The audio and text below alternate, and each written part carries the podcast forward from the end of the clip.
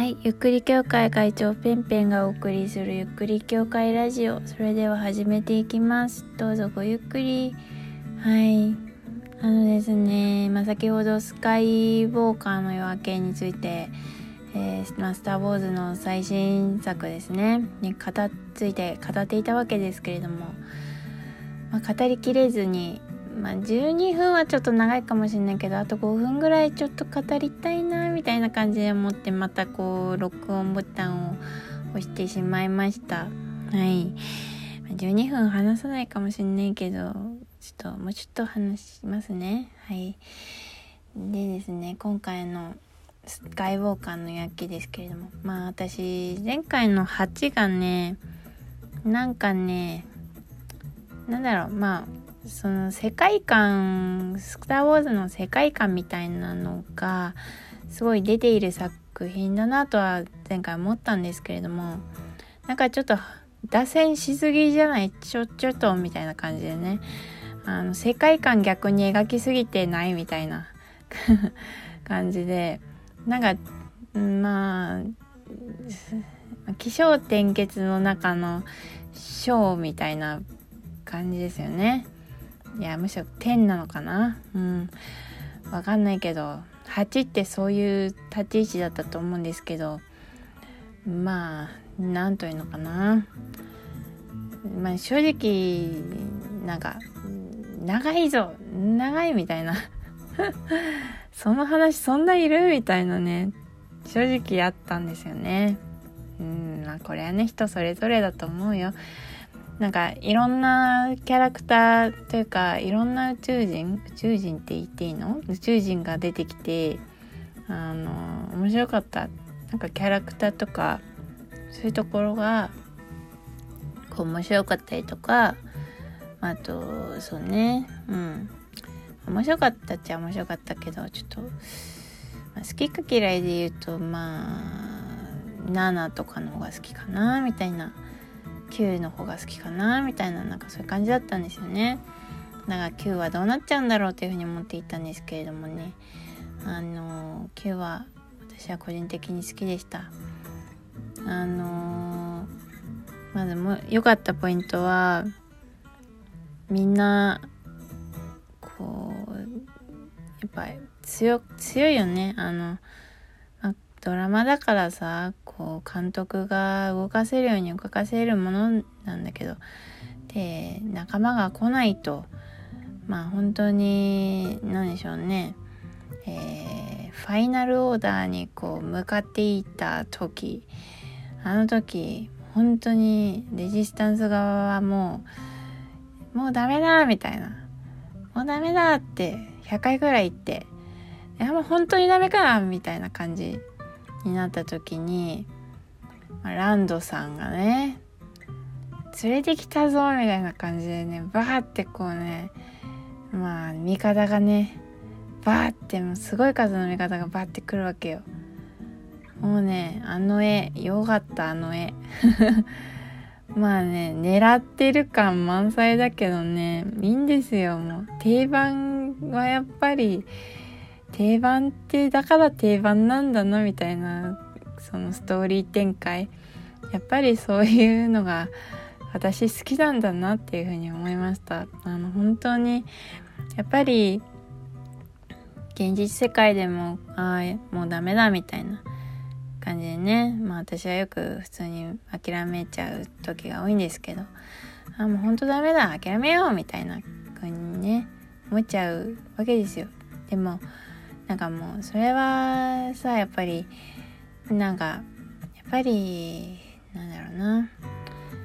あんまり現代って志をこう持ちすぎると逆にこうなんだろううまくやっていけなかったりとか逆になんかそううまくやっていけないみたいな世の中だと私は感じるんですよね。そういう志を持っている人がちょっとなんかバカにされちゃったりだとかなんかこう貶められちゃったりだとか。だから正直なんか諦めがちになっちゃうじゃないですか。なんか逆にダサいみたいな風に見えちゃう。まあ、ありがとうであれね。その志を突き、えー、突き抜けばいいんですけどやりきればいいんですけど。まあそうはいかない。でもどこかでやっぱりそういう諦めないで最後まで本当に学生の時みたいにね、うん、本当にそれに命をかける一生を注ぐみたいなそういう経験を、まあ、学生の頃はね正直そう思っていましたけど。なんかそういうなんだろうな。ことを諦めちゃいけないこと。なんかそういうのね久々に思い出したな。諦めなければ必ず助けが来る希望を持っていれば必ず誰かが見ていてくれるみたいな。なんかそういうの。まあねドラマなんだけどね所詮。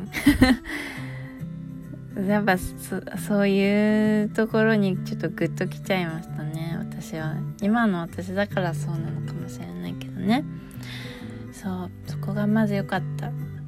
であと最後も良かった。あのー、最後にまあなんかラクダみたいなよくわかんない生物に乗ったじいさんじいさんばあさんじいさんかな？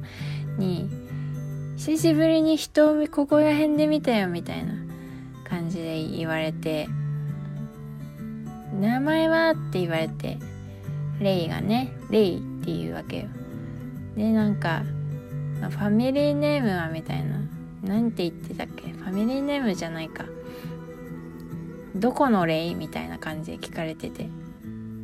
そこでね私はねジェダイジェダイのレイよみたいに言うと思ったの。ジェダイよって。それかパルパティーンよみたいな。もしくはジェダイってでありパルパティーンよみたいな言うと思ったのね。そしたらさスカイウォーカーって言ったのね。なんかそれがまあ今回のタイトルがスカイウォーカーの夜明けだからいきなりあくびが出ちゃった。だから言ったのかなみたいに思わせる感じでもあるんだけどスカイウォーカーっていうその概念概念に近いその逆概念でありジェダイでありパルパティーンでもありみたいなその融合された存在融合された一族みたいななんかそういう風に感じたんですね。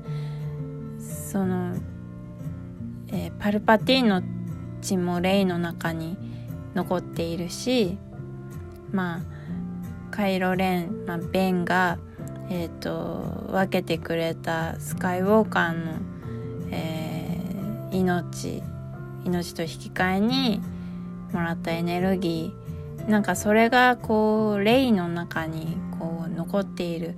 かつそのジェダイの、教えというのかな、うん、いろいろなジェダイが導いてくれたそのそこに導いて融合したっていう、まあ、そういう何でしょうね。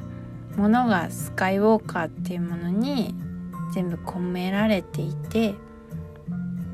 でなんかこう融合した感じがしましたね。うん。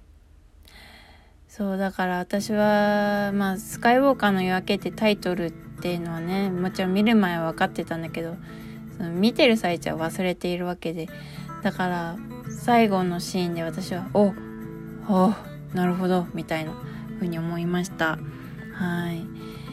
ねまあねなんかみんな良かったよね。私の大好きなドロイドちゃんたちも。もう本当に新しいドロイドちゃんもなんか増えてたし。あとなんかフィンとポーがこうちょっとレイレイとの三角関係みたいのもね、まあ、ちゃんとは描いてないけどお互いちょっと意識してライバル視しているフィンとポーみたいな。